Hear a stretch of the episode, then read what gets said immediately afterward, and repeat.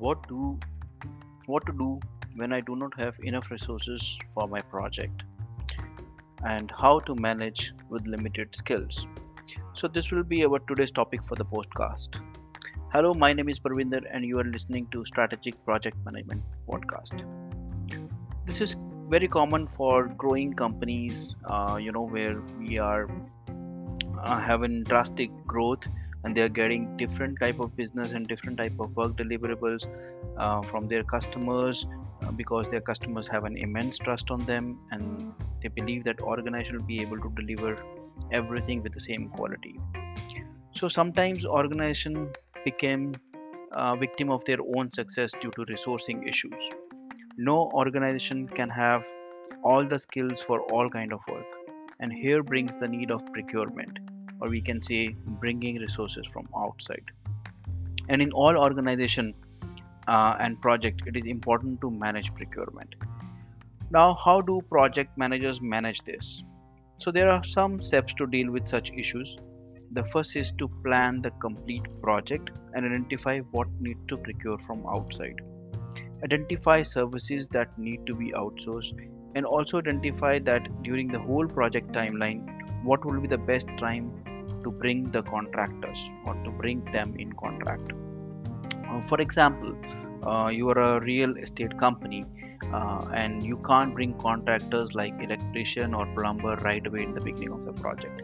First you have to make the building stand and then at an you know desired timeline whenever everything is complete then you can bring in uh, electrician or plumber which are not in your own current team. In the same way if you are in a development com- uh, company or software development company uh, you need um, to get the contractors for testing but you don't have to bring in right away in the beginning of the project. So you can bring them once development is complete. So the second another thing you know which is important uh, to identify is what should be the selection criteria. Whom you want to hire what should be the skills or ratings or the cost from the vendors? So based on the needs you can select the sellers that from whom you want to contract with with whom you want to contract with. And the third step would be signing the contract. So signing can be of different types. So there are different types of the contract. Uh, like they it can be a fixed price contract it could be a cost plus or could and it could be a time and material. So in fixed price um, you know it is uh, useful when you have a very defined scope like what need to be done. Uh, you explain the work deliverable to the contractor and make a fixed price. Then it doesn't you know depend it has to be on the seller that you know to complete that job whether it require five resources or that require 10 resources it is their um, headache or their problem. Uh, so but on that important thing from your company or your organization perspective is you should have a very clear defined scope. And the cost plus is very much like fixed price but you know in that the contractor will charge whatever the cost has been applied for the resources plus some of their uh, fees or the margin.